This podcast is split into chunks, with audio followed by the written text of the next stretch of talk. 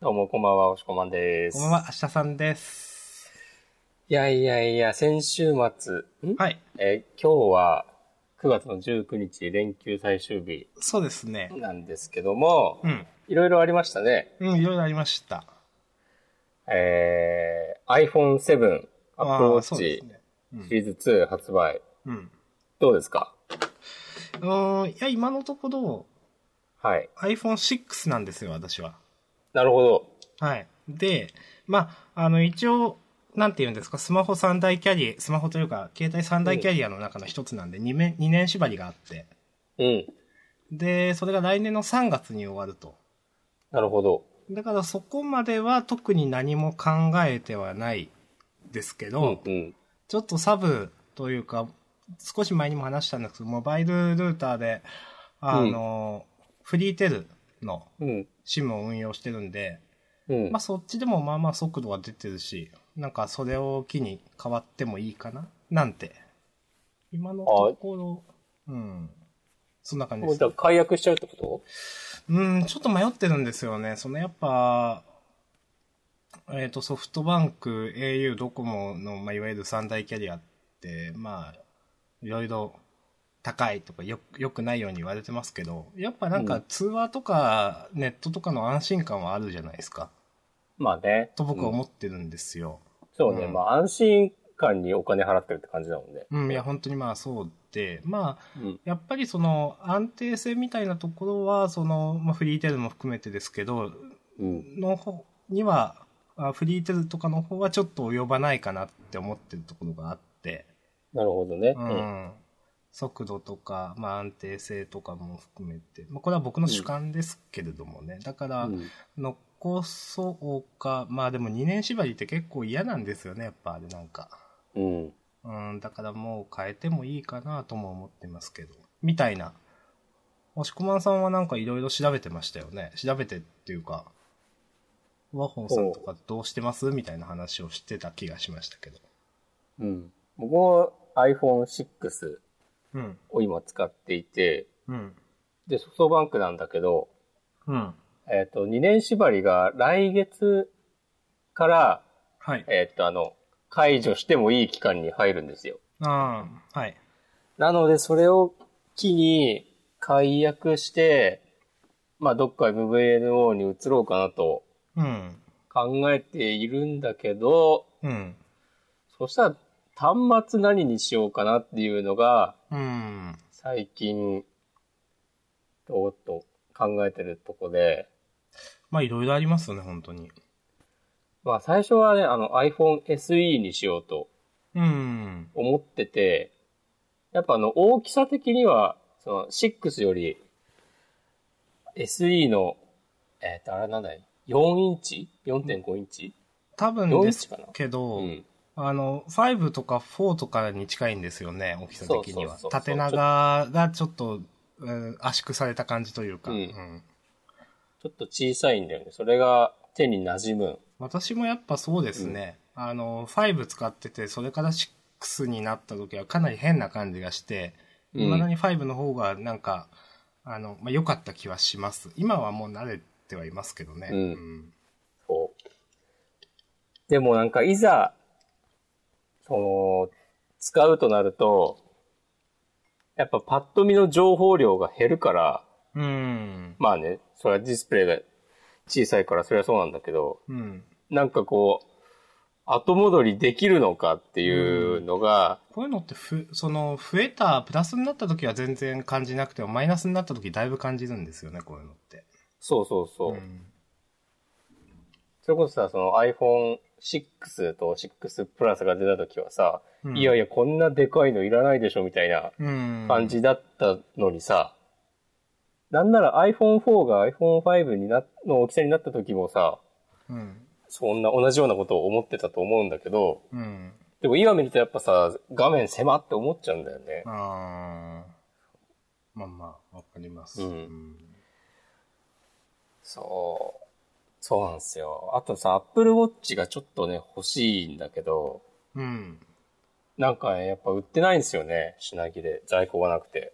実際僕もちょっと最近そういう気になってました、アップルウォッチ。あの、押し込まんさんが買われた、あの、うん。何でしたっけ、ポケモッチポケ、何でしたっけポケモン GO プラスああ、うん。あれも含めてちょっとお話を聞きたいなと実は思ってたんですよ。はい。えっ、と、Apple Watch はどういう観点で欲しいなと思われてるんですか、まず。私はあまりどういうことができるっていうのも詳しくないので、うん。どうなんです Apple Watch は俺もともと、あの、最初のやつを持ってたんだけど、うん。半年ぐらい使ってみて、うん。で、ちょっと、今はいらないなと思って、売ったんですよ。うん。えーっと、何ができるかっていうと、あんまし何もできなくて、私のイメージはそうです。なんかね、一応、例えば iPhone に来る通知がうん Apple Watch にも表示できるとか、うん。あと、なんか、音声入力でメッセージを送れるとか、うん。あとメールが来たら、なんか文章の入力はできないんだけど、なんか定型文で返事ができるとか、うん。そういうのもあるんだけど、一応。でも、そんなん多分、全然誰も使ってなくて、うん。はまあ、ほとんどメインはね、あの、活動量系だと思うんだよね。あ、はあはああはの、アクティビティを記録する。あ。はい。その、どんだけ歩いたとか。はい。まあ、iPhone にもさ、ある種なんかヘルスケアって。そう、あれが、まあ、Apple Watch でも、もう、えっ、と、同じようなことができて、もっとなんか詳しいのかなそうーの、ん。例えばなんかジョギングするだとか、うん。なんか、自転、サイクリングするとか、うん。いろいろその、自分の実際どんな運動をするかを、えーっと、なんか選べて、まあ、うんそういうアプリ iPhone にもよくあるけど、で、その、まあ、何分で何キロ、どんぐらい走ったか、自転車こいだかみたいなのを記録できて、うん。で、それをなんかこう、毎日続けると、なんかバッジがもらえたりとか、うん。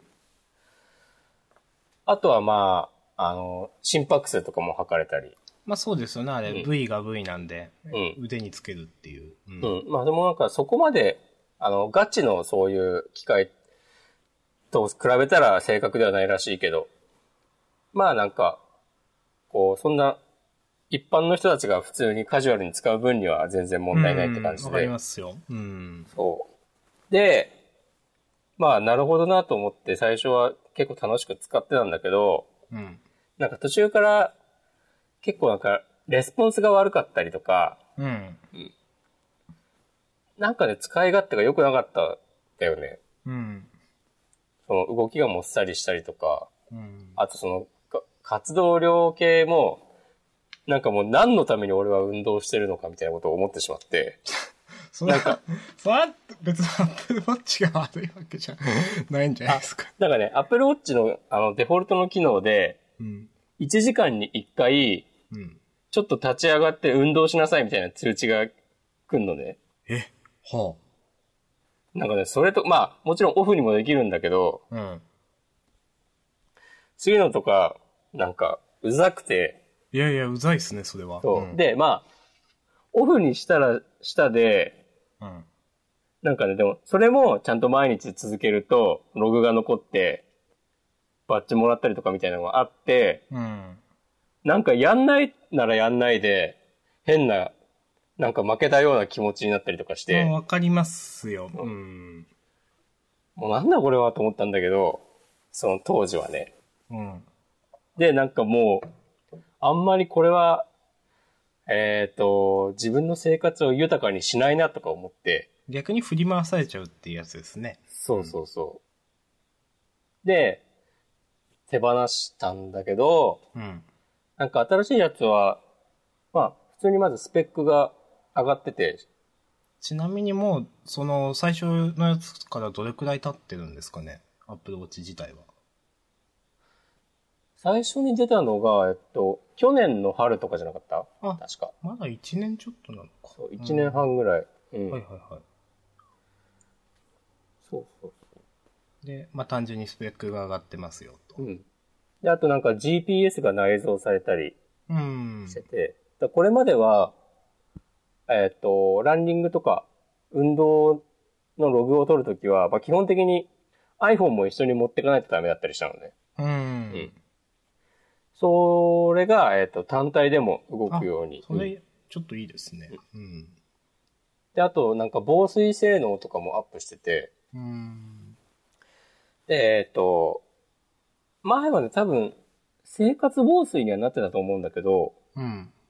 新しいやつは普通に水泳で使ったりしても大丈夫あ。もう本当にガチでポーンってなってもいいってやつですか。そうそうそうそう。で、しかもちゃんとあの、そのアクティビティの水泳の記録もね、取れるようになったなるわほけ。ど。うん。水水泳のせ用のそのモードというか。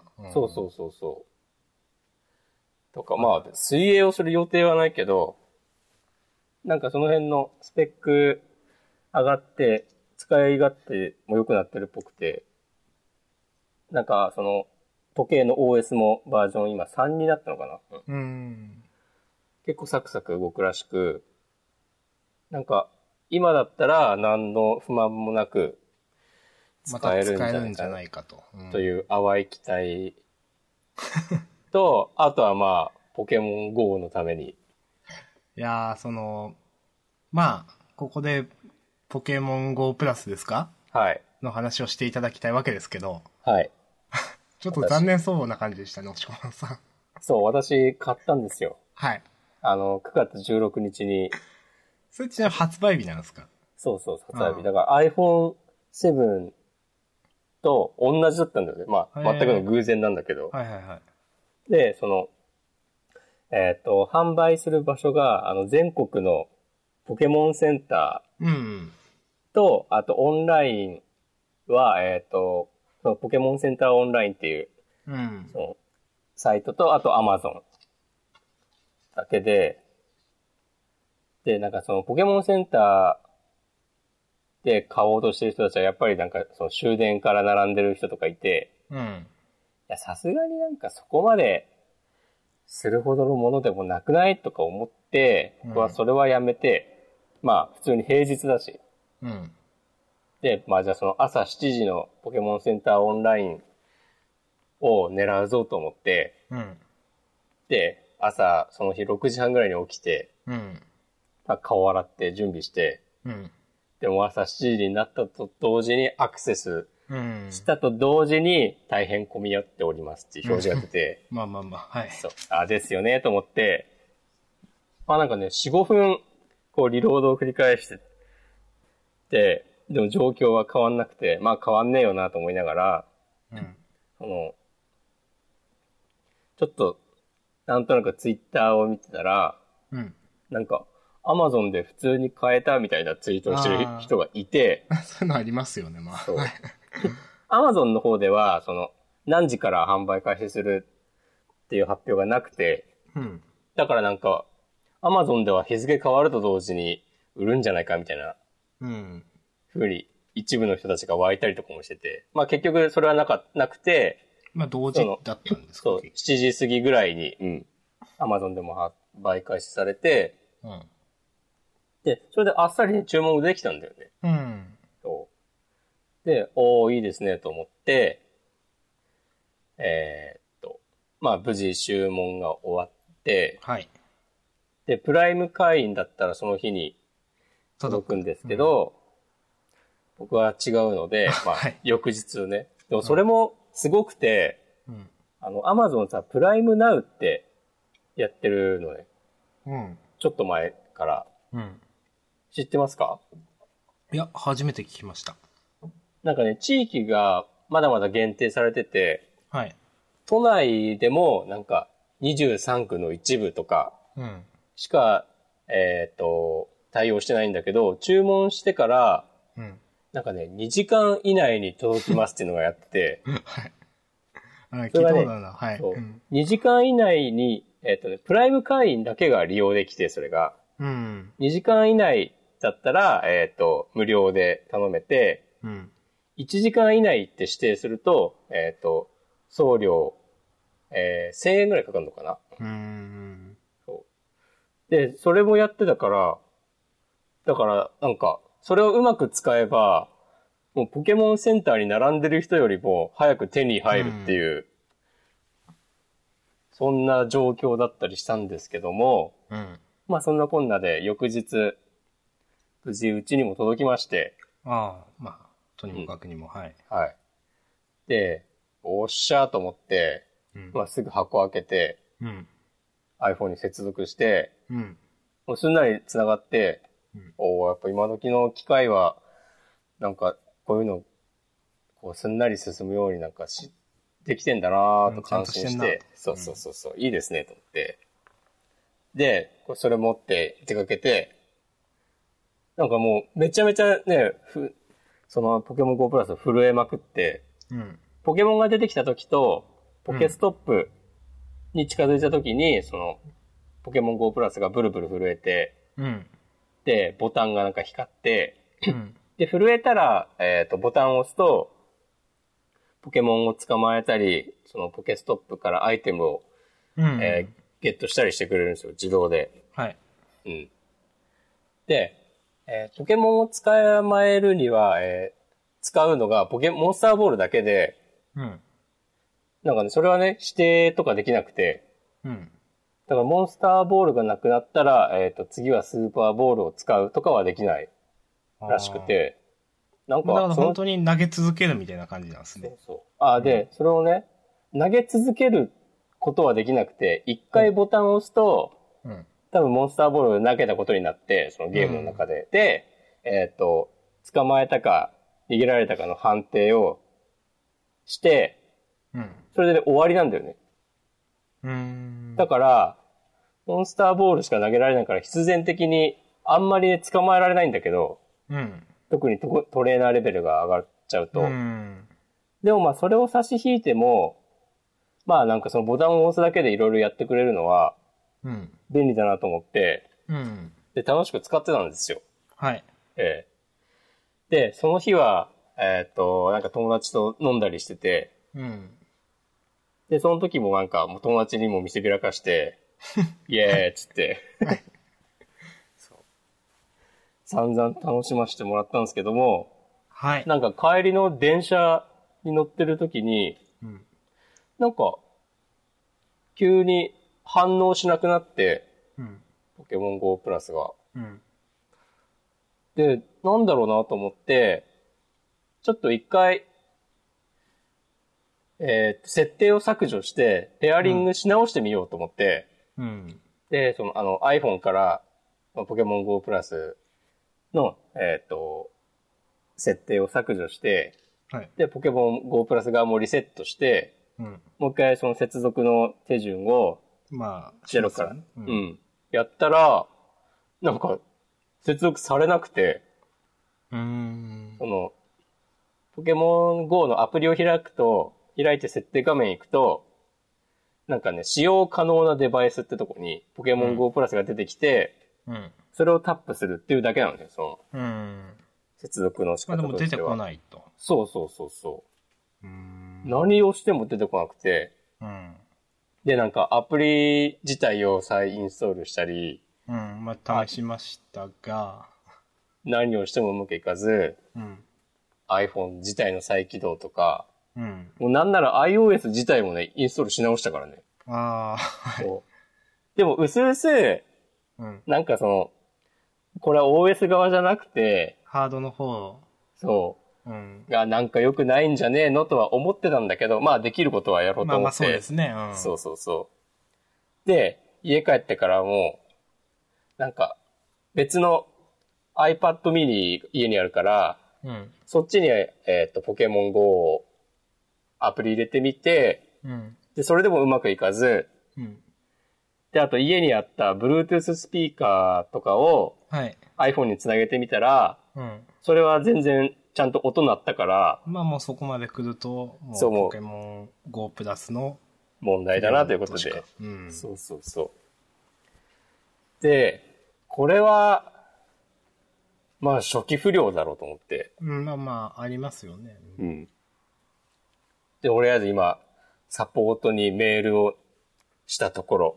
あ、ですお疲れ様です。はい。いいやー、悲しいっすよ。やー、一定確率でそういう初期不良があるのは、まあ何にしてもですけど、うしょん。うがないとはいえめんどくさいですよね、という。うん。そうそう。やっぱ無線で繋げるとかだとさ、ああ。もうね、確認できないもんね。えーそうなんですよ、本当うん。ままあ、あでもその点、えっ、と、うんあれは発売物が任天堂なのか、ポ株式会社ポケモンなのかわかんないですけど、うん。なんか、それか Amazon のカスタマーサービスなのか返品とかあって、なんか、しっかりししてそうでいいですねと思って。あ、いや、でもそれがですね、その、ポケモン GO プラスは、はい。なんかね、保証が効かないんですよ、基本的に。あ、えはい。だから途中で、えっ、と、ある程度使って壊れた時に、えっ、と、修理の受付とかはしてないって言って、へー。ってで、えっ、と、初期不良は受け付けるって言ってて、それは、えっと、買ってから2週間以内にお知らせくださいってことになってるんだけど、うん。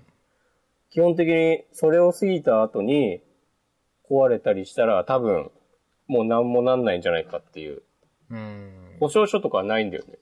えー、まあでも、うんそうなのか。えあれ、いくらくらいですっけ3500円。あ、そんなもんか。そうまあ、まあ、だったらまあ仕方ないのかな。ねえ、まあそうだよね。とは思うけど。うんまあいざ自分がなるとね。うん。いやまあ、初期不良の対応すらちょっとちゃんとやってくれないところとか、そういうサポートが外国の方だったりするところってあるじゃないですか。うんうん。うん。そうじゃなくて、まあ良かったなとは思いますけどね、と思って、さっきまあね言ったのは。そううんなるほど。うん。ちなみに私疑問なんですけど、はい。 Apple Watch で、はい。そのポケモン GO なんかやろうと思ってできるんですかそれはなんかね、冬ぐらいに、うん。えっと、Apple Watch 版のアプリも出るらしい。はあ、なるほど。うーん。もう Apple Watch 出しますよってあの、発表した時に、うん。なんかさ、えっ、と、あの、任天堂の宮本さんが出たとかあったじゃん。あったんですよ。うん。えっ、と、あの、iPhone7 と、えっ、と、その Apple Watch のうんシリーズ2が発表された時のイベントに。うん。で、その時に、あの、ナイアンティックの社長も出てきて、うん。えっ、と、この冬、Apple Watch 版のポケモン GO も出ます、つって。ああ、なるほど。まあだから、別にそれを持っておられる方は無理に買われなくても、まあ一応いい、いい、いいというか。そう、なんかそのアプリ、アプローチ版でポケモン GO 何ができるのかは、まあ詳細は明かされてなかったけど、うん。なんかね、近くにいるポケモンが見えたりとか、そういうのがあるっぽいんだけど、ああ、まあ。まあでもポケモン GO プラスでできることは全部できるだろうっていううん。気もする、してるけどね。一応技術的にはだって全然できそうな感じしますけどね。うん。そうそうう。ん変になんか、こう、どっちも売るために機能を制限するとかしなければ。まあ本当それですよね。うんそうしなければ。とはい思っておりますけど。なるほど。それが、はい押し込まんの近況。。はい。なんですすけど、ここでジャンプの話に行くのもいいんですが、はい。 もう一個、ちょっと私たち的には避けられない話題があるでしょう。え、何でしたっけあの、佐賀新作が、ああ、スカーレット・グレイス。そう、発売日決まりましたね。そうですね。え、え、何発売日が決まったって言いましたえ、うん。えいつですか12月15日。 ?15。あうん。ー、なるほど。木曜日うん忙しい時だな。 わかりました。えーちゃんちとょっとあの、うん。トレーラーみたいなのあったじゃないですか。うん。見ましたよ。うん。正直なこと言っていいですかいいっすよ。ちょっと戦闘のテンポ悪そうと思って。あ、そうはい。なんかそれ言ってる人たまに見かけたけど。うん。なんかもうちょっとなんかサクサクっと、なんか、あの、佐賀のあの、えっ、と PS2 のミンストレルソングうん。み、みたい、えもうちょっとなんか悪いっても一瞬思っちゃって、あなーんか。なんかあの、今回、んスカーレット・グレイスは、うん。一回の戦闘が結構長いみたいなことをね、言ってた、インタビューで。えなんか、ちゃんと考えないと、やられるようなバランスになってるって。ー、あ、ご利用しじゃダメなんですね。そうそうそえー、ちなみに、う。はい。多分あの歴代サガシリーズの戦闘を担当してた小泉さんってことあるじゃないですか。うん。あの人はや、関係してないですよね、今回。してないんじゃない多分。ですよね。うんいや、なんか、スカーレット・グレイスのトレーラーで、まあか、名前がバンバンバンって出るじゃないですか。うん。で、河津さんが出るのはわかりますよとう。ん。で、えっ、と、イラストはあの小林さんですよね、多分。うん。で、あと、糸犬ですよと。うん。その3人の名前が出てましたよね、確か。そうな気がする。うん。まあ、もともと小泉さん、バトルディレクターみたいな人なんで、そういうとこ出てくるかっていうと、あれですけど、でも確かもう、だって、スクエアの人じゃないですもんね、と思って。スクエアそうだねスクエアにうん。そっか、どうなのかな、と思って。でもまあ、か、変わってるかもしれないけどね。わかんないけど。うん、どうなんですかね、ああいうのって。いや、その、そういう外、外、外注みたいな格好で関われるものなのかちょっとわかんないですけど。まあ、あるはあるでしょ、そういうのも全然。うん。だからリリースされてから、実は私もやってましたとか、発発表することはあり得るんじゃない全然。なるほど。はい。で、押し込まんはどうでしたかいや、面白そうだなって思ったよ。うん。うん。バトルのテンポがどうとかは、まあ俺はあの PS2 時代の探しシリーズとかはやってないから、いや、そうなんですよね、押し込まんさんは。うん。よくわかんないけど、なんかね、ファミ通に、うん。あの、河津さんとプロデューサーの人のインタビューが載ってて、うん。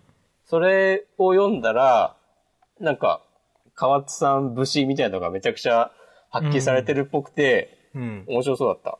うん。なんかさ、ちょっとさ、ツイッターでも言ったんだけどさ、ああ、はい。ダンジョンがないんだって。それどういうことなんですかなんか、僕結局読んでないですけど。なんかマップ上に、あの、敵のシンボルみたいなのがあって、はい。それで、えっ、と、戦うってくって感じらしそれいって。うん。あのー、あれは変わるんですか画面っていうか戦闘の際に。それともあの、シームレスとかいうやつですかああ、いや、変わるんじゃない変わりはする。多分。だからまあ、ダンジョンがないっていうと、ちょっと、んって感じだけど、まあ、うん。そのマップ自体に敵が出てくるっていう考えたら、まあ、なんかそんなにそこは言う、押すようなことでもないのかなっていう感じもするけど、まあ確かに今までのサガは全部、明確に分かれてましたよね、と思う。そうそうそう。うん。で、なんかね、そう、インタビューで、なんかそのプロデューサーの人が、なんか、いやー、河津さんしか知らないことがいっぱいありますからね、みたいなこと言ってて、ああ。うんそれがね、ちょっとね、いいなと思 った。今時、そんな作り方してんのかっていう。えその、プロデューサーの人ってやれましたうん。で、河津さんはもう一個上ってことですか河津さんはなんか、なんだ、ディレクターなのかね。うーんだからそのプロデューサーの人はさ、えっと、制作、の中身には手を出さないわけでしょ、多分。ははは、なるほど。だから、えっ、と、開発側の、えっ、と、一番トップが河津さんってことは、そうなんですね。そうそう、なんか実際作る側のトップがあって。いや、でも、 いや、でも、あーなんか、佐賀だなというか、わかりますよ、そういう。うん。なんかこう、今の時代に合わせて、うん。なんかその RPG に本当に必要なものは何なのかっていうのを河津さんなりに考えた結果が、そのダンジョンがないとか、うん、だっつってて、だからこう若干の、この、大こけする可能性もあるなと思いつつ、いや、その、佐賀は、いや、うんそうなんですよ。その、前々から、うん、 FF でできないことを佐賀でやるみたいな。うん、うん、あの、常にその、前とは違うことをやることもあるし。うん、だから、よくあの、こんなん佐賀じゃないとか、佐賀っぽくないっていう人いるじゃないですか。うん、あれは、勘違いしてるよなと僕思うんですけどね。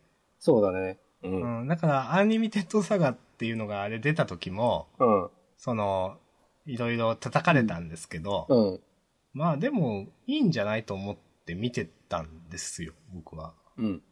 うん。なんか、だから、その大こけする可能性っていうのも十分あるなとは思いますけどね。そう。でもなんかもう、そういうゲーム作ってくれた方がなんか嬉しいでしょっていう。なんか無難にさ、面白い、もうなんか、わかんないけど、ロマサガ4とかさ、サガフロンティア3みたいなノリのゲームを作られてもさ、まあ面白いは面白いだろうけど、うんいや、いいんですよ。ういいんですけど、でも、そうそういや、確かに、川津さんが時間かけて作るんだったらそうじゃないでしょっていう感じはしますね。そうそうそう。うん。なんかそのインタビューでもなんか、また、まあいつも言ってるけどさ、 あのみんなが欲しがるようなゲームを作ってもしょうがないみたいなこと言っててさ。あ、らしいですね、それ。いや、でもさ、あんだけゲーム業界で長くやっててさ、うん。もう完全にベテランの域なのにまだそんなこと言ってられんのは、いいなと思うけどね。うん。まあもちろん FF があるからこそね、やれるっていうのはあるだろうけど。あー。わわかります。ううんん。いやいーやーいや、でも楽しみですね。うん。やっと私も PS ビータ買いますよ。おう買いましょうよ。はい。主人公キャラの話とかもちょっとしたいなと思ったけど、まあいいや、それは。あれ、もうそこまで明かされてるんですかうん。あ、やべ、ちゃんと見てない。ちょっと見ときますわ。うんまあ、ここまで話すと、なんかかなり長くなっちゃいそうなんで、もうこの辺りでとは思いますけど。そうだね。そう。このゲームショーに合わせてやっぱ一気に情報出てきたわ。あ、ちゃんと見ます、じゃあ。なんか、うんまだそんなそこまで公開されてないと思ってました。うんはい。はい。じゃあそんな感じですかね。じゃあ、そうですね。じゃあいい加減ジャンプの話をしますか、はい。まあまあ、こんなもんでしょう。オープニングのトーク的にはいつも、まあまうあ、ん長くてこのくらい。うんはい。いいんじゃないですか。はい。えっ、と、今日は、えー2016年9月19日、はい。月曜日、えっ、と、ジャンプの発売日はおとといの、えっ、と、17日土曜日うん。だったわけですけれども、はい。まあ、こち亀がはい最終回ということでね。ええもしこまさん今日ありますか今日はね、あります。私もあります。おこのね、こうオープニングトークと本編の橋渡しとして、そうですね。そう。と、先週、明日さんがやったんだよね。そうです一ね。人だけ。うん。じゃあ、どうするどっちから行くえっ、と、じゃあ、先に私行きましょうか。わかりました。いいですかいいっすよ。では、島根のユリゾンスクエアガーデンこと、そうでしたね。は明い。日さん、かましてくれはい。えーこちら、葛飾区亀有公園前派出場、200巻4周40周年の偉業、競争相手はいねえ独走状態、趣味の話もいい話も、痛い目見る話も、いつもそこにあるこの安心感、いえ、新刊出ることももうないんだね。一つの時代の終焉、休んでくれよ先生。だが、まだ終わらねえレジェン、エンドにはまだ早え。永遠に展開していく先生のエンターテインメント。新作4連弾、来年にはジャンプにも掲載予定。とにもかくにもお疲れ様でした。だが、レストインピースとは言わねえ。イルでドープの漫画、この先も待ってるぜ。イェイ。イエはい。ーイガチャってなった。あ足ぶつけちゃった。机に。はい。はい。ということで。ええビッグアップ。こちらが近く、亀が来ました。はい。はい。でした。ちょっと噛みましたけど、はい、私。はいじゃあ、押し込まさんいいですかイエ最近押し込まさん名前ないっすね。ーイそうだね。もう素の押し込まんでし勝負してるから。あ、なるほど。じゃあ、押し込まんはありのままの押し込まんということで。イエじゃあもう、押し込まん、AK 押し込まんですね。ーイ。イエス。はい。じゃあ、OK ですかオッケはい。じゃあ、かましてくれー。眠れない午前3時のテンションが生み出す枠からはみ出す決して型にはまらない一部の奴らにはたまらない大事故第3時もうそれぞれ築き上げていくやばいシーン3時のおやつより深夜3時飲むビール救いようのない悪役つまりヒールみたいな家族を持ってたいあ3時このポッドキャストこそがワンピースつまりジャンダン人間じゃないイエイェーイ。あ、ですね、なんか、うん超高速ラップ っすね。ー早めでやってみましたはい。いいじゃないですか。ちょっとね毎回前回とは違うことをやってういん、かないと趣向をね変えて。うんうん成長しないんでいや、でもあの、なんか戻ってきましたね。こういうラップをやるジャンダンに。そうだね。こう、ラップブームみたいなのも、一回落ち着いて、また、なんかこう、やるのが日常みたいになってきたというか。 知らんけど。 はい。じゃあ、話しますか。はい。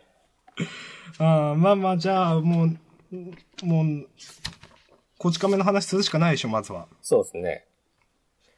40周年で、えー、うん違う ?40 周年か。うん。うんで、まあ、最終回で表紙もこち亀、うんページめくってもこち亀と、はい。ずっとこち亀なわけですけど、でも何話したらいいのかなうん一応、先に説明しますか、今週のこち亀のあれを。あの、まずこち亀最終回があって、はい。こち亀の第1話があって、うん。で、まあ、秋元先生とか、こち亀のその、あの、特報みたいな、今後のみたいな、いろいろ書いてあって、うん。で、えっ、と、今週は、えっ、と、各漫画に、こち亀の、えっ、と、パロディが全部一個ずつ入ってるという話でしたね。そうそうそうそうそう。いやー盛りだくさんでしたね。うーん。これ最終回の内容さ、はい。俺、なんとなく当てたような気がする。あなんかこんなような話になるんじゃないって言ったような覚えがある。なんあ。か、僕、笑っていいともみたいなって言った気がします。なんかこの、えっ、と、全然最終回とか関係ないみたいな感じで話が進んで、うん。で、40周年おめでとうっつって、ああわーわーってそっかなってて、で、最後に実は、えっ、と、今日、今週で終わりですっつって、さよならーみたいになるっつって、うんみたいなことを先週、先々週ぐらいに言ったようなそう気がですするね。けど、うん。確か言ってました。うん40周年だよ全員集合なんですね。これはその最終回というパーティーではなくて。そうそうそう。うん。あくまでも。いやー。そういうことで。まあでも、 この漫画自体どうだったかっていうと別に、まあ懐かしいキャラが出て懐かしいなとは思ったけど、僕あの、うん。一個、はい。中川が、うん。に、えっ、と、3位って言われて出てるページあるじゃないですか。うん。ここのページの、右下うに、ん。玲子がいて、うん。可愛くないですかこの玲子。そうはい。特に意識してなかったの。と思いました。うんなんか、秋元先生も絵上手くなったんだ と思って。で、なんかな、まあまあ、この最終回は確かに言うことないですけど、うん。まあ、でも、嫌いじゃないですよ、なんか。うん。あの、ラジオのくだりと か。あー、なんかその、電力だっけ。うん。はい。そうね。こういう、なんか、裏側みたいなのを入れてくるよね、こち亀。うん。まあなんかこのさ、なんだろう、セルフパロディというか、なんかこう、こういうメタ的ななんか、懐かしキャラを出すみたいなのも、まあ、長く連載してるからこそできることだし、ううんん。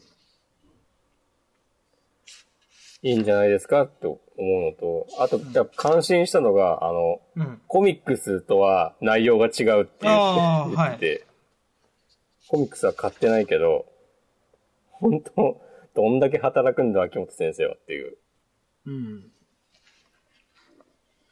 あの、結構このノリは何回もやってますけど、その、うん。どうです欲しくなったでしょうこれは両方買ってもらういやらしい商法ですって言ってるのちょっと面白かった。うん。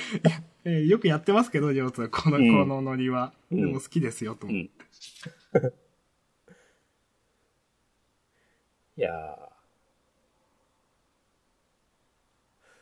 うんー。うん。なんか今週のジャンプさ、はい。結構本屋いくつかこのさ連休中回ったんだけど、はい。売り切れてんのね。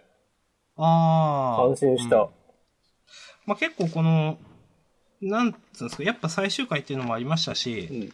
表紙の出来がちょっと違うじゃないですか。なんかね、そう、キラキラした。うん紙質っていうか、なんかいい紙になってるというか。あ、でこのさ、えっと、他の漫画が描いた両津勘吉たち、うん。結構キモくないみんな。いや、これ、ちょっとよ、これどうかなと思って、はっきり。うん。え、これ誰と誰と誰が書いてますあんま調べずに言ってますけど、表紙、あの表紙は。表紙は、右がヒロアカの人じゃないあヒロアカワンピースハイキューな気がする。あー、あ、配給の人か。うん、ワンピースは、うん、小田さん先生はわかりましたけど、うん。で、1ページめくっても、まあ、全員し、まあ、うん連載人先生が書いた全員集合ということで。そうそうそうそう。なんかさ、みんなキモいんだよな、ちょっと。うーん。まあ仕方ないんじゃないですか、これ は。いや、しっくりこない感というか。いん。や、例えばその、ある程度、秋元先生が書く両数みたいにしてくださいって言えば、皆さんある程度できると思いますけど、うん。まあでもいいんじゃないですかと思って。まあそっか、自分のテイストも出しつつうん。ってやると。まあ、みんなちょっとキモく見えるっていうのはやっぱ、ああ、その秋元先生が書いた両津っていうのが、かなり、やっぱ、うんみんなの心の中残ってんだろうなって思いましたけどね。まあそっか、そういうことか。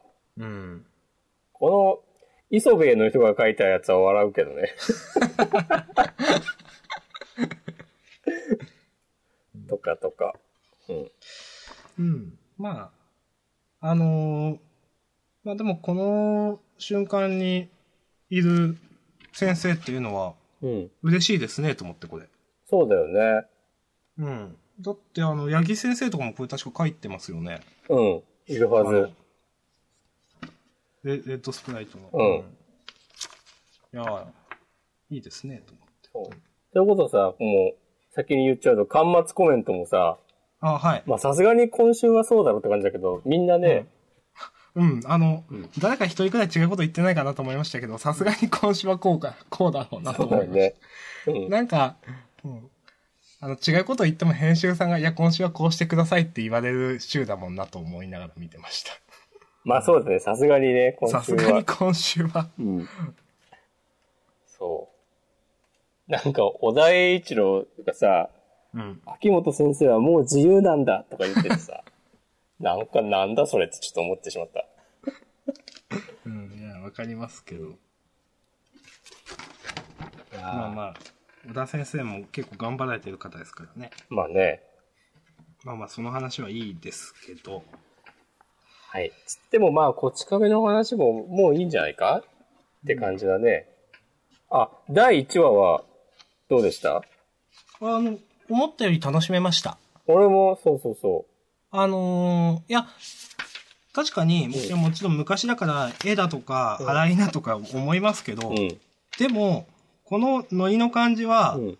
今見ても面白いなとう思う。ん。で、結構さ、なんか、基本的なノリは変わってないなと思ったんだよね。うん。ギャグのうん。感じ。 まあ、さすがに2016年にガンガン拳銃ぶっ放したりはしないだろうけど。うん。あとあの、ちょっと思ったのが、うん。一番最初のページに、うん。左下、島津城亮さんの巻って書いてあるじゃないですか。うん。その左に、うんにっこりマークみたいなのあるじゃないですか。うん。これずっとこうなんですね、と思って。あ、これそうなのかな違うんすかねさすがに違うような気もするな、なんかこの辺違うは。のかな、うんあと当時から秋元先生はアトリエビー玉だったのかなとかうんうんうん。どうなんだろ思いながら。うん。まあまあでも、面白かったですよ、結構う。。うん。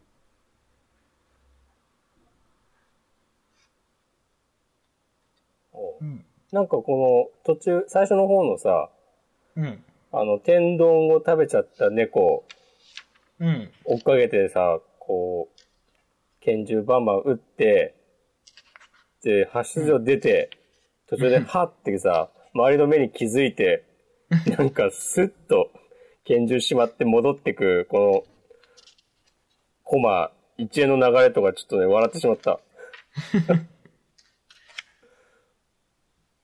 まあ、さすがに、当時ダメだったんでしょう。今ならやりますけどね、なんか。うん。んどういうこといや、今だったら、うん。こんな感じじゃないじゃないですか。もうちょっと住民の反応をマイルドに書くし、うん。ああ。両津も気にしないじゃないですか、あんまり。うんうん。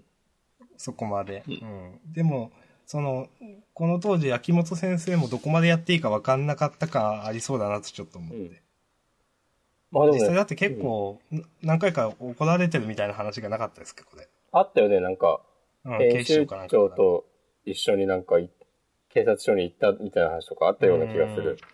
だからう、んちょっとこれは、今でこそあそ、なんか、あそこまで完全にギャグみたいなのになってますけど、うん。当時これを、その、どこまでのさじ加減で、さじ加減でっていうのは難しかったんじゃないかなと思って。うんはい。はい。まあ、あの、面白かったですよ、結構。うん。うん。まあ、いいんじゃないですかね、という。じゃあでもう40年間ありがとうございましたということで。あああ、もう終わりますあ、まだいいよ、言っても。いやー、ちょっとあのー特集というかあったじゃないですか。なこんな載せるんだみたいな。ああ、この緊急特報、つってう、んうん。混まあ沌、これは秋元全部そのうん、読み切り的なもんでしょうけど。この、うん。うん。まあ、働くなぁと。いや、本当に、本当にね、もうそれこそさ、もう一生何もしなくても食っていけるだろうにさ。いや、もう絶対そうなんですよ、うほんと。うっていうか、それはもうさ、ずっと前からそうだったんだろうけどさ。ん。うん。うんいや、もうこの人こそ本当職業漫画家というか、本当うん。人生が漫画家というか、うんですね、と。そうそうそう。あのーちょっと最後、あの、連載終了に寄せてって秋元先生書いてるじゃないですか。うん。ちょっとこれは、うんなんかいいなと思いましたけどね。そうね、この絵いいね。うん。いいよねあ。ーこれ、エモですけど。ああ、こ れ文章。うん。はい。あの、まあこの、あまりにも長期の作品なので終了しても、その物語は自分の中で時間軸ではまだ動き続けてるみたいです、みたいなのがちょっと、うんああ、確かになと思って。うん、確かに、こんだけ続けてってね、じゃあ、この間の土曜日で、はい、おしまいです、つって、うん。じゃあもう、私の人生で一生、もう二度と、こち亀のことは考えませんとかできるわけないよね。いや、実際、うん、私、最近小説を書いてるんですよ。おお、今度あの、コミティアに出すんですけど、うん。なんかキャラクターに愛着とか絶対湧く、湧きますもん、絶対。なるほど。うん。で、さあ本当に、まあちょっとした数万字くらいのあ話ですけど、これだけやってたら絶対作者の中でも、これ嘘じゃないと思いますよと思って、本う当んそんな時間軸として生きてるみたいな話は。なるほど。まあそうだよね。うん。はい。あのーこのくらいです、私も言いたいのは。はい。はい。いや、本当にお疲れ様でしたということで。これからも秋元先生のご活躍をお祈りしておりますということで。そうですうねん。はい。はい。ありがとうございました。じゃあ明日、じゃあ、ということで、うんい明日さんの小説の話をする や、いいですよ、それは。あーじゃあ、でも、まあ、宣伝というか、うんまあ、また、ちゃんとよ宣伝でもさせてもらおうかなとは思ってましたけど、まあうん私が、あの、一緒に、えっ、と、まあ、サル出版というところで、サルさんという方だとか、えっ、と、あともう一人、えっ、と、サル出版に、この間、この間っつってももう結構前か、から、えっ、と、入られた、えっ、と、落ち着きのないペガサスさんっていう方がおられまして、お落ち着いあてほ落ちし着いきねのあ。るペガサスさんだっけ あれ、ちょっと、すごい失礼な。落ちペガさん、落ちペガさんって言ってるんですけど、うん。。まあその3人で、えっ、と、小説集みたいうなんのを、えっ、と、書いて、えっ、と、私は島根を舞台にした小説を書きますんで、おう島根の女子高生女子高生は出ないですじゃなね。いか。うんまあまあまあ、そういう。なるほで、ど。今度それが、10月の20、何もだっけ、えー日曜日に開催される、開催されるコミティア東京っていうところで、うん。頒布する予定ですんで。はい。あの、締め切り間近ですけど、まだ私完成してませうん。んはい。 という話です。はい、ありがとうございます。はい。期待ですね。まあ、また追って、情報はいが出せるものがあれば、はい宣。伝してもらえればと思っておりまはいす。、わかりました。じゃあ、行きましょう、続き。はい。はい。どうしましょうかね。おー今週結構面白かったんですよ。全体的に。はい。うん。どうしようかな。じゃあまあ、片方ずつ言うとして、うん。えーっとですね。あー、何を言おうとしたっけ。忘れてしまった。押し込まんやさんなんかあったら言ってください。今週のワンピースちょっと面白かったね。あー、第839話、クソお世話になりました。これがなんか、こち亀に向けてのメッセージなんじゃないかっていうう。ん、まあまあ、そうですね。あの、ちょっと、うん。一応意味はあるでしょうねそ。うまあ一応中身もクソ騒ぎになりました関係ありますけど、うん。そうそう。でも別にクソお世話になりましたじゃなくてもいいですもんね、これ。そうそうそう。うん。まあでも、ナルトが終わる時もさ、なんか、そんなような感じのやってたし、扉絵で。ああ。なんか、ルフィがラーメン食ってるみたいなのあった気がする。まあまあまあ、それは置いといて、3時のワン。ピースはうん。面白かったんですけど、うん。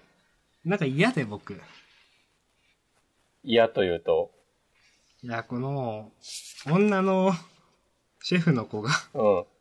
めちゃくちゃ殴られるとか、うん。ただ胸くそ悪いだけじゃないですかっていう。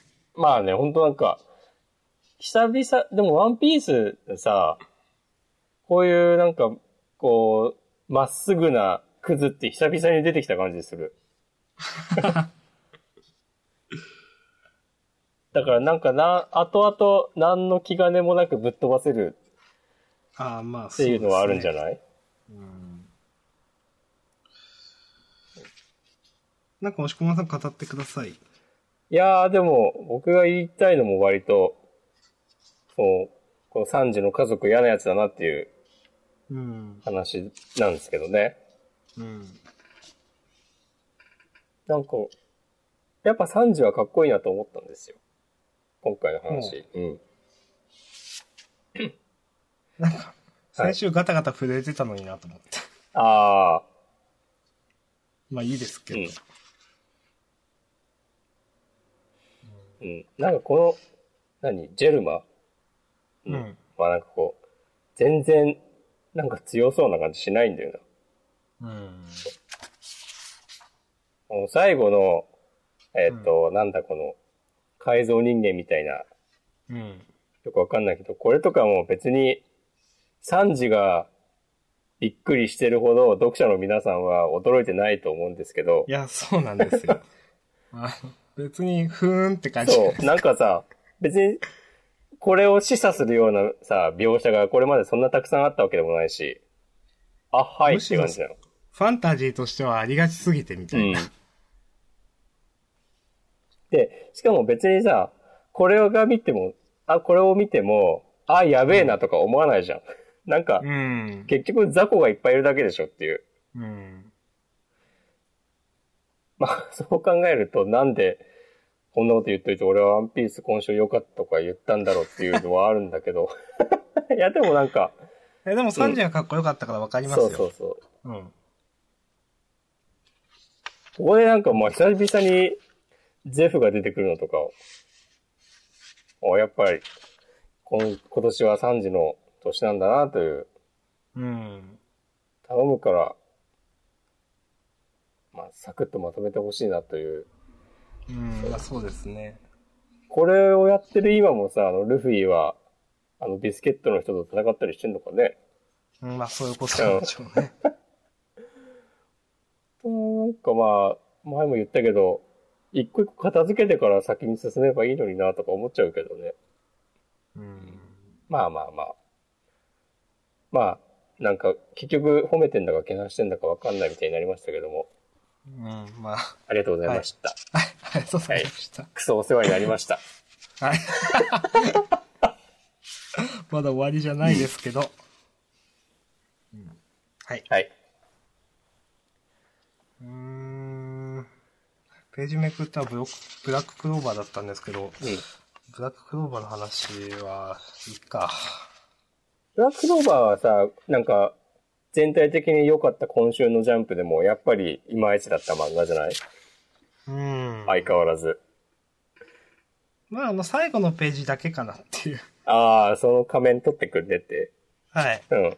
確かタにップのねと。こはいらなかったかなって。うん。この、ね、この兄弟のなんか、こう、対立みたいなとかも全然、なんか、あ、またそういうのあるんだ、みたいなことしか思わな かった。あれ、前も誰かやってなかったっていう。あれすか、あごいの、不運って感じでしたね、これ。アスタのことが好きな、あの、黒の防御の女の子うん。とか、もうまさに同じようなことやってんじゃんっていう。でしたっけそう。まあまあまあ。なんか仲間を馬鹿にされてるのと、その本人がダメだから馬鹿にされてるのと違いとかはあるけどさ、うん。なんか兄弟で対立してるとか、うん。まあ、うん。僕が言いたいのは今週最後の1ページだけでよかったっすね。次号仮面の奥が明かされる。はい。はい。はい。ありがとうございました明。日、でもしこまさんどうぞ。まあなんか、順番に、行っちゃうか。ヒロアカ面白かったんだよな、今週。うん。今までヒロアさ、うん。あんまし、まあちょくちょく話には出てきたけど、毎回ちょっとアホなキャラみたいな扱いだった、こうんう、雷くんが、うん。ちゃんとバシッと新しい必殺技とかを決めて、うん。で仲間思いなところも見せ、うん。っていう一連の流れがね、良かったです。うん。以上ですよ。かったと思いますけど、特に言うことないです。まあ、そう、良かったよねっていううん。ことを言いたい。うん。はい。はい。じゃあいいっすか。あと、ヒロアカはちょっと、あの、こち亀の眉毛の、りょうさんの眉毛の使い方が笑ったなと思った。あ、どうでしたっけあの、最後の、えー後ろから2ページ目、ああああ、ミネタくんのところ。うん。この最後わかりのまし引きのコマとか全然、なんか、 何これって感じだけど。うん。ここでよくわかんないですねう。ん。ふふふって。またなんかテンプレなセリフだなと思って。いやーまあ、楽しみですね。次回もね。はい。はい。ありがとうございました。あじゃあ、日の丸相撲ですけど、ーはい。これびっくりしましたね。うん。えって思わなかったですか、やっぱ。ちょっとはこれ、この結末もあるかなとは思ったけど、うん。なんか、でも、この、なんだ、モノロ、モノローグじゃないか、ナレーションがさ、うんもう完全に、クズ最高みたいなノリでさ、話が進んでるから、うん。それはちょっとなんかびっくりした。うん。なんか今も、まあ結局、これは、クゼが天の字に勝っちゃうわけですけど、うん。そんなに今までクゼそんなすごい描かれ方だったと思って。ああ。うん。でもまあ、最初に日の丸と戦った時とかは、す、めっちゃ強いキャラっていう扱いだったとは思うけいやまあど、そうなんですが、うん。まあ時間が空いちゃったからってのもあるんじゃないうん。まあだからちょっとびっくりしたかなという。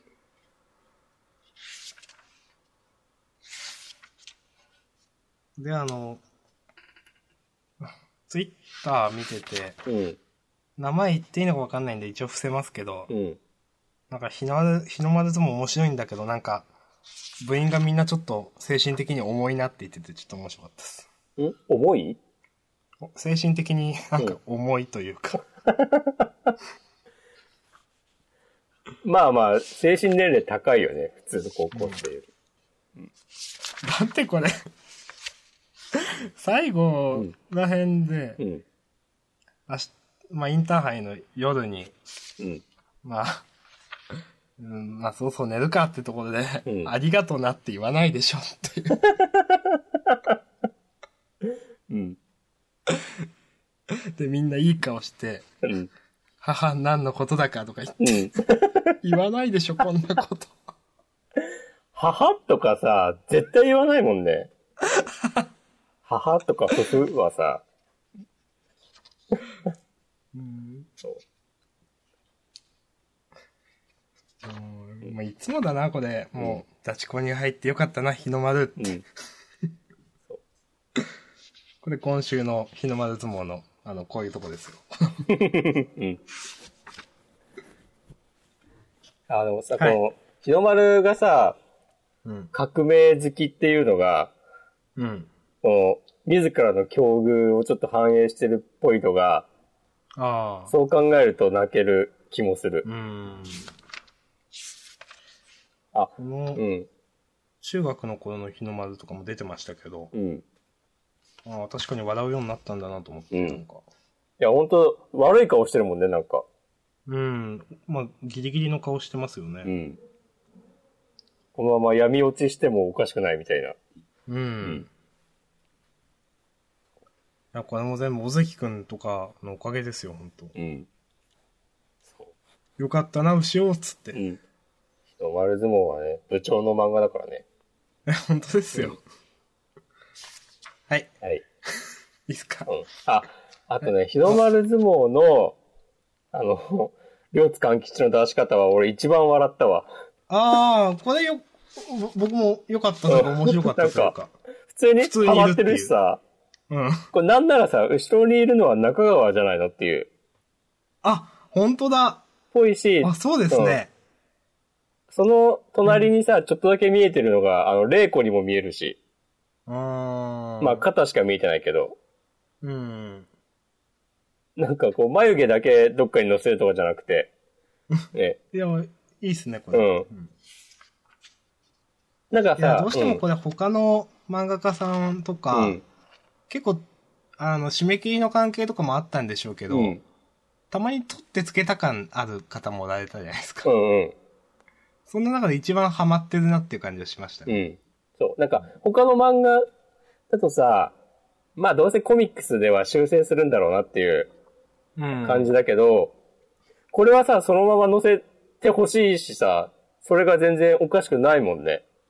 うんいや、これ良かったですね。うん。まあそれも含めて良かったなと思いました。うんはいはい。いやー、だからこのまま順番に行く流れにするのは良くないから、結構きついっすそうよ、。明日さんなんか選んでくれ。えーと、じゃあ、 ゆらぎそうのゆうなさん。お、いや、もう、三浦先生やりすぎでしょうと思って。聞かせてよ。 いや、もう、一個だけですよ、この、まあ同じだと思うけどね。うん。あのー、パンツこそおっぱいにぴったりな気がすると。うん。で、その、パンツの、うんこれどう表現したらいいのかわかんないですけど、二股足を出すところを胸に引っ掛けて、で、えっ、と、あの、なんつうんですかえっ、と、口でパンツのを持ってそれを引っ張り上げて、胸の位置をこう維持してるみたいな。うん。で、まあ、全然、その、胸の、まあ、乳首とかは全然、こう、フォローできてないわけですけど、布で。うんっていう、まあ、パンツの使い方が示されて、ちょっとやりすぎじゃないのと。なるほど、そこか。うん。あれ、そう、ここじゃない。うん。あ、俺がやりすぎだなと思ったのは、あ、えっ、と、この小ゆずちゃんだっけこの、こっちか。あの、はい。三人でお風呂入っててさ、うんこういうのを親子丼って言うんだよって言って て、あ、これも確かにそう思いました。その人の言葉はあまり覚えない方がいいかなって、ちょっと笑ったけど、このツッコミは。うん。これお母さんが反応してるのもちょっとなんか良くないですね、と思って。うん。いや、いやらしいですよ。うん、ちょっとエ、エロティシズムを感じますね。うん。知ってるんだっていう。うんいや、これやりすぎでしょ、三浦先 生。全体的に見ればいい話ですけうど、ん。やりすぎでしょ。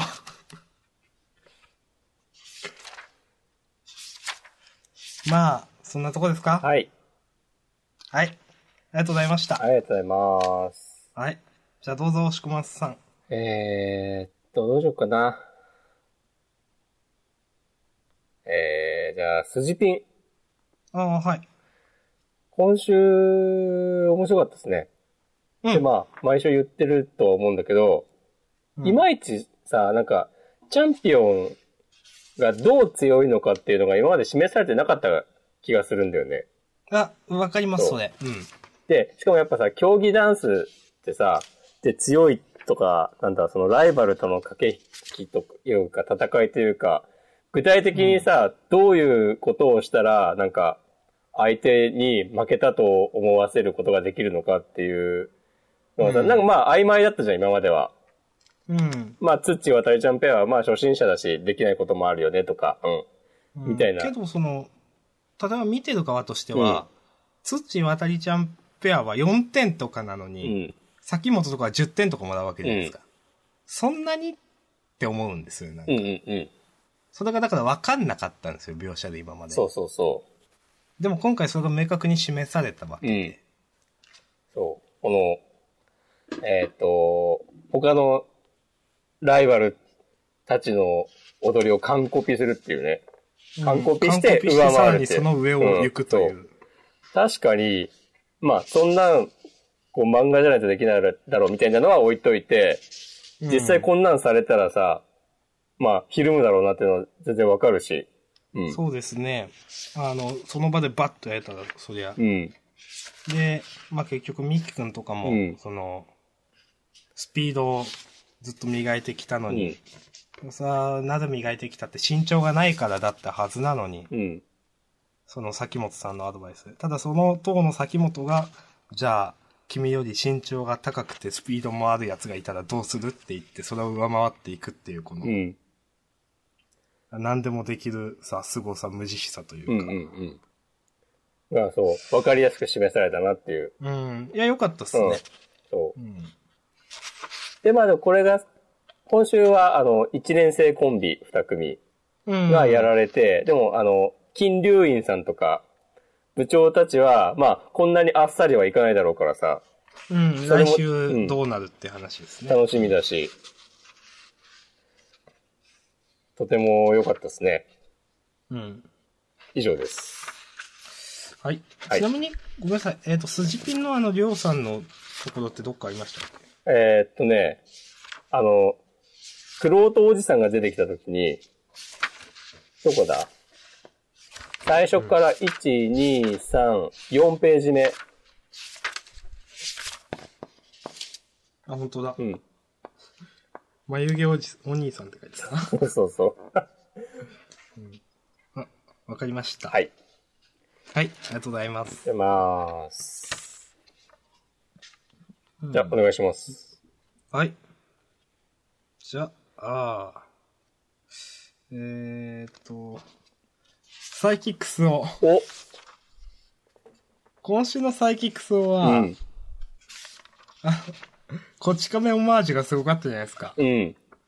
あの、靴舐め屋がスタートしてからの数ページう。んうん。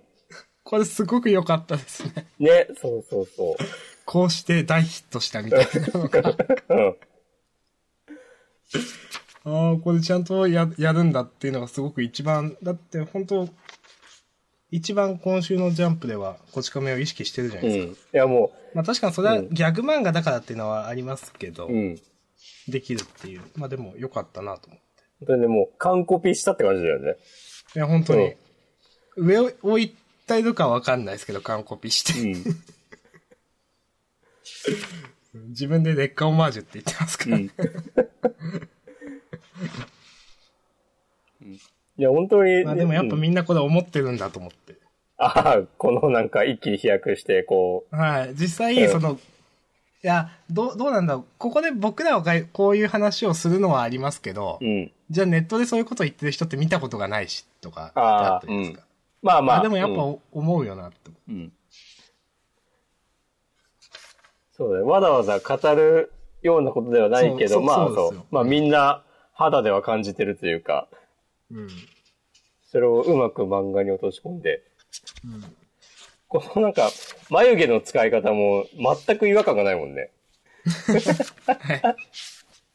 まあこういう話だったら、ここにぶっ込んできても、うん。うん。いやー、ほんと、綺麗な話でした。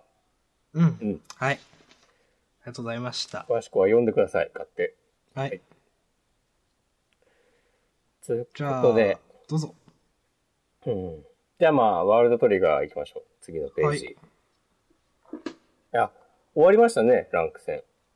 うん。終わりましたね、サクッと。うん。でもこのね終わり方も、なんか納得いくし、うん。良かったですね。最後の、生駒先輩、生駒さんの、かっこよかったし、ちゃんとみんなに見せ場があって、つう感じですかね。うん。ざっくり言うと。ただちょっとう、ん。苦言を呈すと、はい。この最後の解説というか、引きというかは、うん。ちょっとやりすぎかなと思って。あー、なんかもう一人強いやつがいればなってところ、ちょっとわざとらしすぎるかなと思っちゃって。あー。まあまあ、いいんじゃないうん、まあまあいいですけどね。うん。うん。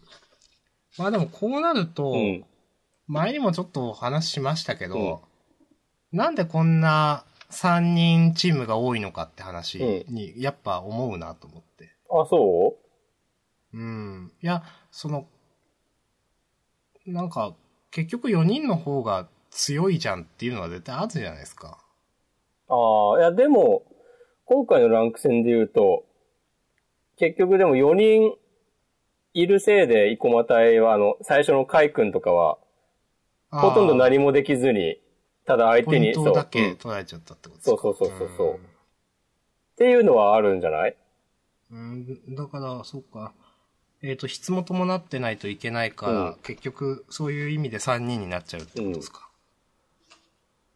そう。あとはなんか、まあ、前も言った気がするけど、その、オペレーターの人が、まあこの戦況をこう随時読んで3人に指示を出すのと4人に指示を出すのは結構偉い違いがあるらしいっていうのは、一応なんか設定上はあるっぽいんだけど、うん確かにそれはあんま、りさ、そうれはん、ちゃんとうん、本編で示されてないんうで、ん、そうそう今そ回う。もうちょっとその話もあるかなと思ったんですけど、結局なかったじゃないですか。だからなんかピンとこないなと思っちゃうんですよね。確かにね、まあ、うん。なんか、多少なんか、分裂とかしたとしても4人チームを組んだ方が上に行けるんだったらみんなそうするんじゃないのと僕は思っちゃうんですうんよ。うん。うん。まあ、確かにそこまでさ、その、連携がうまいと強くなるのとか思うけどね、その、うん。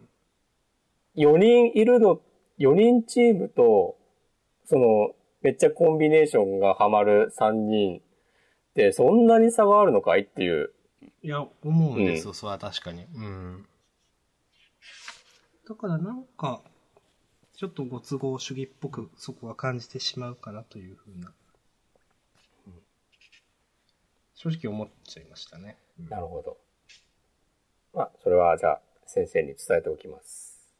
ははいい、よろしくお願わいかしりま。ますした。はい完全に嘘ついたけど。もはい。いいっすよ。はいじゃあ、次私選びましょうか。うはい、お願いします。うーんと、正直、これは、カットしていただいてもいいんですけど、はい。そうま、うん。今週の展開がどうとかは関係なく、てか、そうまありましたよね。うん。なんか、うんアニメで、はい。最近、秋の選抜で、葉山が勝ったあたりなんですよ。あ、そうなんだ。うん。うん。最近だか少し前だか。で、葉山と塩見教授っていたじゃないですか。うん。ロリっあぽの、い。ちっちゃい女の子みたいな。そううでんす、そうです。で、あのーまあ、そこが勝って、で、葉山とその塩見先生がわーって、なんか、えっ、と、歓喜余って抱きついたとかだったから、うん葉山が塩見先生に。ちょっと忘れましたけど、そういうのがあって、なんか、そのあたりの、えっ、と、扱ったまとめサイト、ブログかなんかで、まあ、でも、えっ、と、葉山は塩見先生裏切るんですけどね、みたいなことを書いてる人が何人もおられて、うん。うん。あ、その時ってまだ今週のジャンプは発売されてなかったわけですけど、うん。でも、あれで裏切るって読むの、この人たちはと僕は思って。ああ。いや、絶対、うんその塩見ゼミを守るためみたいなのって想像つくじゃないですか。そうだね。その、あざみのやり方を見れば。う。。うんうん。で、いや、裏切、いや、す裏切ってはないでしょう。あるいはその、いや、これ裏切るとはまだ言えないでしょ、と僕は思ったんですけど、うんそう言ってる人が結構いて、うーんってちょっともにゃってました。なるほど。いや、そうだね。その、二人の結びつきとかね、その出会いから今に至るまでとか、散々その、選抜の時に描かれてたもんね。うん、なんかもうちょっと読もうよってそう思そうう。そう。いや、それ、あれがあって、まあ、今回のこの取ってつけたような展開でさ、そんな完全に裏切って、そのセントラルに着いたとは普通は読まないよね。そう、そうなんですよ。でも、そういう人もいるよなっていう話は前にもしましたね、と思ってなんか。いやー、厳しいね。いや そういう人たちがさ、まあ、その現にそのまとめサイトもそうだけど、ネットででかい声で、的外れまあまあそういうなことです作よ品批ね判を繰り返すわけでしょ、うんほんとね、もう中指突き立ててやりますよ。 つってね、可愛い中指まをああね、の、本編についてはあんま言うことないです。本編は本当うんに、本当にあの、漁師みたいな人モブだ ったな本当にさ、何だったんだよっていう。うんこれちょっと面白かったですけどね。うん。腕の立つプロとか言ってさ、 もうちょっとなんかあるだろうっていう。いやーはうい。んで、相変わらず、葉山はなんかそんな強そうに見えないなと俺は思ってしまった。うん、そうですね。うんまあ、いっか。はい。はい。ありありがとうございましがとうごた。ざいじました。ゃあ、押し込まさんどうぞ。えー、っと、じゃあ、まあ、せっかくだから、うん。えー、っと、どこだあった。特別国家公務員改造者対策課、田中誠二。はい。第11回ジャンプゴールドフューチャーカップエントリーナンバー3。一応、毎週、近未来杯の話してますからそうだね、今のところ。うんうんどうでしたつまんなかった。どうでしたあ、あ、僕好きですけ本ど。当はい。 えまあ、嫌いじゃないです。あ嫌いじゃないですけど、話としては、すっごい何も、何も、なんていうんですか、予想をそれることなく終わっちゃったなっていう感じー、うがん、しいて。や、すごいテンプレ通りだなって いう。うん、えー、なんかこの主人公の、なんかお堅い公務員みたいなキャラ設定も、なんか、なんだろう、そのテンプレートっていうか、こうよくあるものから突き抜けきれてないなっていう感じだし、あと、敵キャラのセリフのいちいち、はい。なんか、かっこ笑いみたいなのを入れるととか、あとこの医者が、えっと、なぜか、こう、セリフのうち、死っていう、えー言葉あーの横に、なんか読み仮名で、えっと、あの、漢字の死、死ぬの死をうん。振ってるのとか、えーそういうの、なんか、セリフで個性を出そうとしてるみたいなのが全部滑ってるのと思 って。で、単純に読みづらいし、ちょっと。あーなんか。あと、ちょ読んでてちょっとハイファイクラスターを思い出してしまった。いやー、懐かしい。懐かしいですね。うん、あの、別にさっき私面白いって言いましたけど、面白いというか、まあ別に、なんか、否定的な意見は言わなかったですけど、でも特に言うことないです。まあ、そうだろうなと思ってた。別 に、特筆すべき良いとこがあるわけでもないというか、うん、うん悪くないけどめっちゃいいわけでもないというか。ううんん。はい。まあいいっすかね。まあでも、先週の体操のやつよりかは俺は好きだな。レガシーは、とはどうですか第。今のところレガシーが俺の中では1位。あーレガシー、田中誠二、えっ、と、体操のやつ。体操うんどうかなレガシーかな僕も。うん。じゃあ、ゴールドフューチャーカップあと2回くらいあるんでしたっけうん、確か全5作だった気がする。うんうんそうだね。なるほど、来週もありますよ、とはい。はい、まあ、私は特にもういいでわす。かりはい、ました。ありがとうございました。ありがとうございます。よし。じゃあいいですか。いいですよ。じゃあちょっとラブダッシュの話させてくだお、さい。ラブラッシュの話をしてください。はい。あの、いい意味で、はいあの、ちょっと展開早くていいなという。うん。ちょっとなんか予想をまた裏切られる感じではあったね。いや、ほんとそうなんですよ。いつまでのラリー下りやんのかなと思ってたら、うん。キスしてみてと。うん。ああ、いいじゃないですか、展開早くてという。ここがね、おこのしずくちゃんがどういうつもりで言ってんのか知らないけど、うん。キスしたらね、もう誰も来なくなるわけだからね。うん。翻訳が成立して。んそれはそうなんですかまあ、いや、その、そうなんじゃないあ、だから、アジンにとってはキスの証でも。 だから、このしずくちゃんがそういうつもりがなくても、そうのんアジンの皆さんはもう来れなくなっちゃうんじゃないのかな。まあ、そうなのかな。うんうーん。と私は思いました。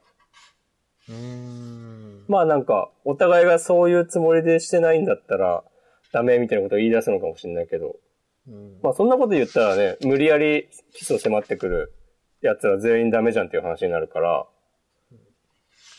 やっぱそういうのは抜きにしてキスすることそのものが、とか思うけど、まあなんか、言っててどっちでもいいやって思ってきた。 はい。それは。うん。まあ、あとこの天使の子が、絶世の美女扱いっていうのがやっぱよくわかんないなというの と。あ、そっか、この学校でもそういう感じだもんね。うんはい。あと、なんか、勝手に自分の家を3階建てにされるっていうのが、うんなんか、手続き大変そうだな とか、なんか思っちゃった。なんか、うん。多分、うんあれ、あれですよ、法務局とかに届け出ないといけないやつですね。多分、めんどくさそうだなとか、なんか。そうだよね。隣の人からね、苦情とかね、来るだろうしね。なんか、そうです日ねが当たらなくなったとか。うん。よくわかんないですけど、なんかこういうのって、なんか憲兵率とか容積率とかそういうのじゃないんですか、これって。なんかあるよね。なんか、窓の面積がどうとか。制限だとか、なんか大変そうだなとか、なんか、うん。うん。どうでもいいこと思っちゃって。おあとは、あとは、しずくちゃんが食べてる弁当が、大きくてちょっと受けたんですけど、あ、それ見てない。あ、本当だ。 三段じゃないですか。はい。で、しずくちゃんが食べてる弁当が大きいなと思ったけど、その後にあの、後ろの主人公が食べてる弁当も微妙に大きいなと思って、そうだね。なんかちょっと、これは別に意図した大きさじゃないんだろうけど、ちょっと受けましたね。なんあかまあ、しずくちゃんは、が三段あるのは、まあ、狙っているんだろうけど。うん。主人公の方はなんね。か主人公までちょっと大きく見えるのは、ちょっとなんか、あ、なんか画力の残念さが出ちゃったなとちょっと思って。そうだね。うん。まあ、あの、いや、僕は、ラブダッシュ好きですよ。はい。はい。僕は普通です。はい。ありが知ってます。はい。ありがとうございまとしうごた。ざいました。あじゃあ、押駒さんどうぞ。ー銀玉あ、はい。読んでないっしょ、明日さん。いや、なんとなく読みました本。なんかさ、あれなんか急にまたすごいクライマックスみたいな感じになったなって思って、うん。で、次号関東からとか言ってて、どこだっけな、なんか、自主予告のとこかななんか、重大発表みたいな、ああ書いてあって、あ、実写映画化に次ぐ超びっくり情報大発表とか書いてあって、書いてありましたね。なんかさ、スクエアに移籍とかするんじゃねえかなってちょっと思ってしまった。あー、ありそう。あれですね、ソソウルキャッチャーズ路線ですねう。んおううん。はいはいはい。なんか、なんとなくそんな感じがした。いや、でもすごくわかります、それ。まだまだ終われないけど、でもちょっとこれ以上ジャンプで乗せるのは厳しいっす、みたそいうな。そうそう。で、それでさありそう、ななんか、トリコが、まあ、もうそう長くはないうちに終わるだろうから、うん。それで、なんか一気に、まあ、こち亀も終わった今、うん世代交代、新陳代謝を進めていくっていうのは、全然あり得るんじゃないかなとか思ったりした。うん。まあ、そんな感じで、内容については特に言うことはありません。うん。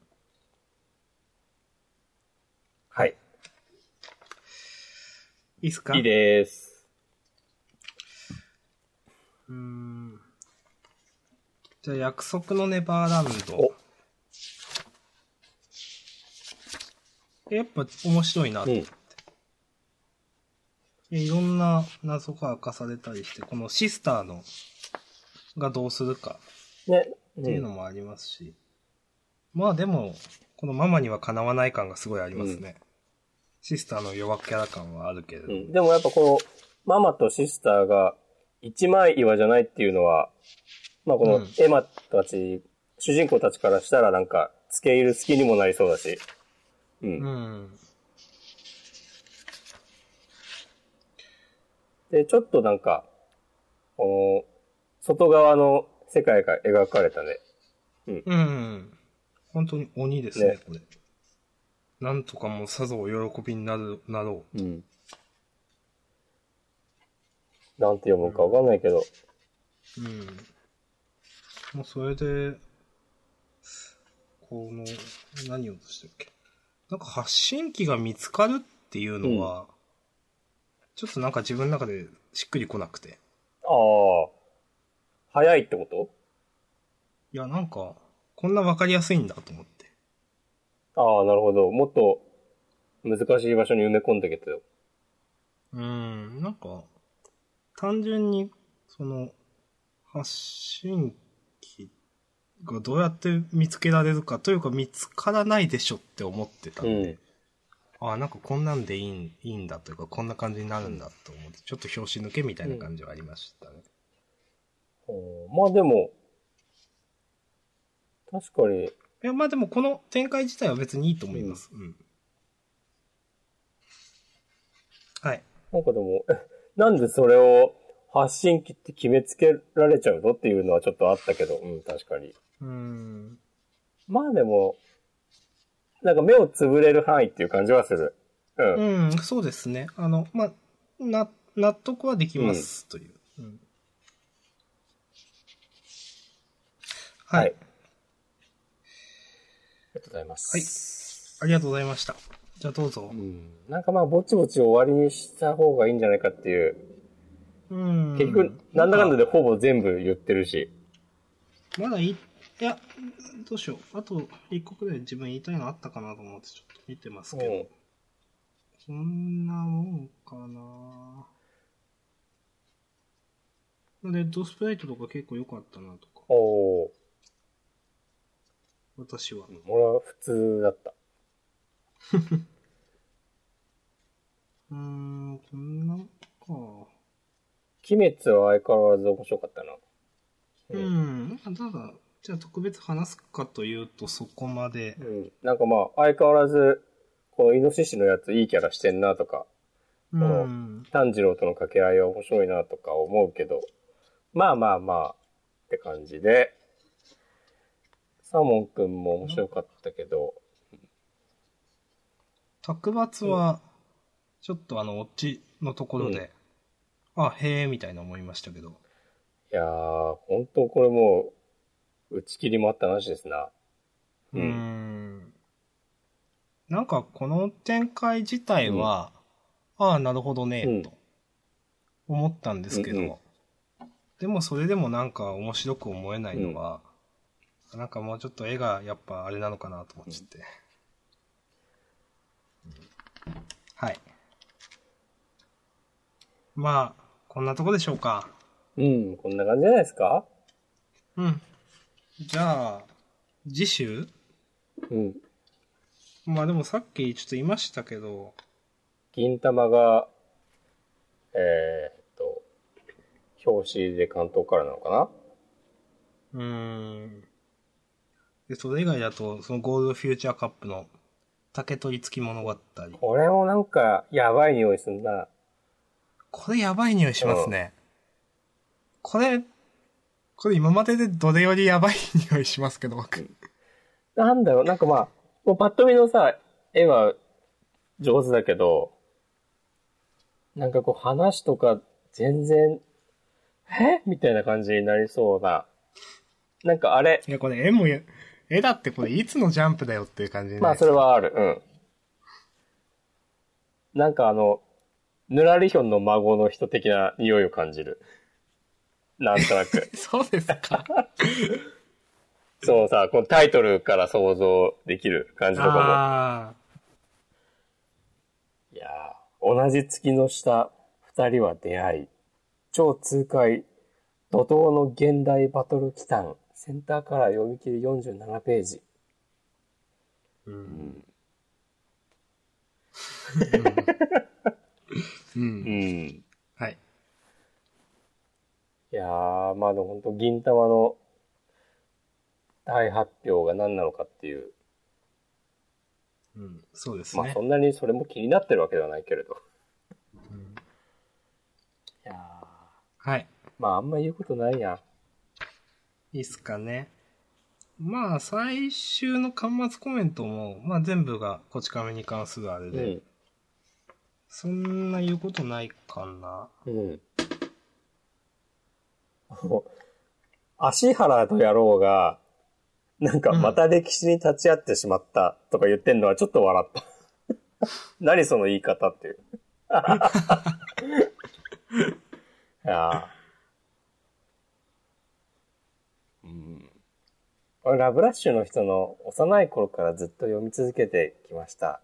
こち亀大好きですとかは、そんな大好きですとかではなくないって思うけど。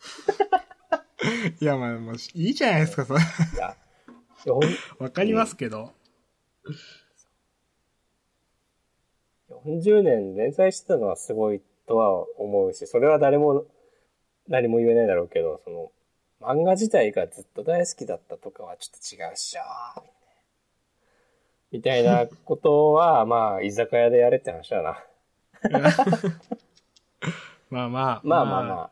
まあまあ、いいんじゃないですか、それは。そ、ここまでで。うんいや、でも本当にね、だって、生まれる前からやってるのか想像つかないもんね。いや、そうですよ。まあ、そうですね。特に他はいいかな。はい。じゃあまあ、なんすかね、サガ、サガーシ、スカーレット・グレイス楽しみですね、ということで、えそれ今週のまとめとしては。はい。はい。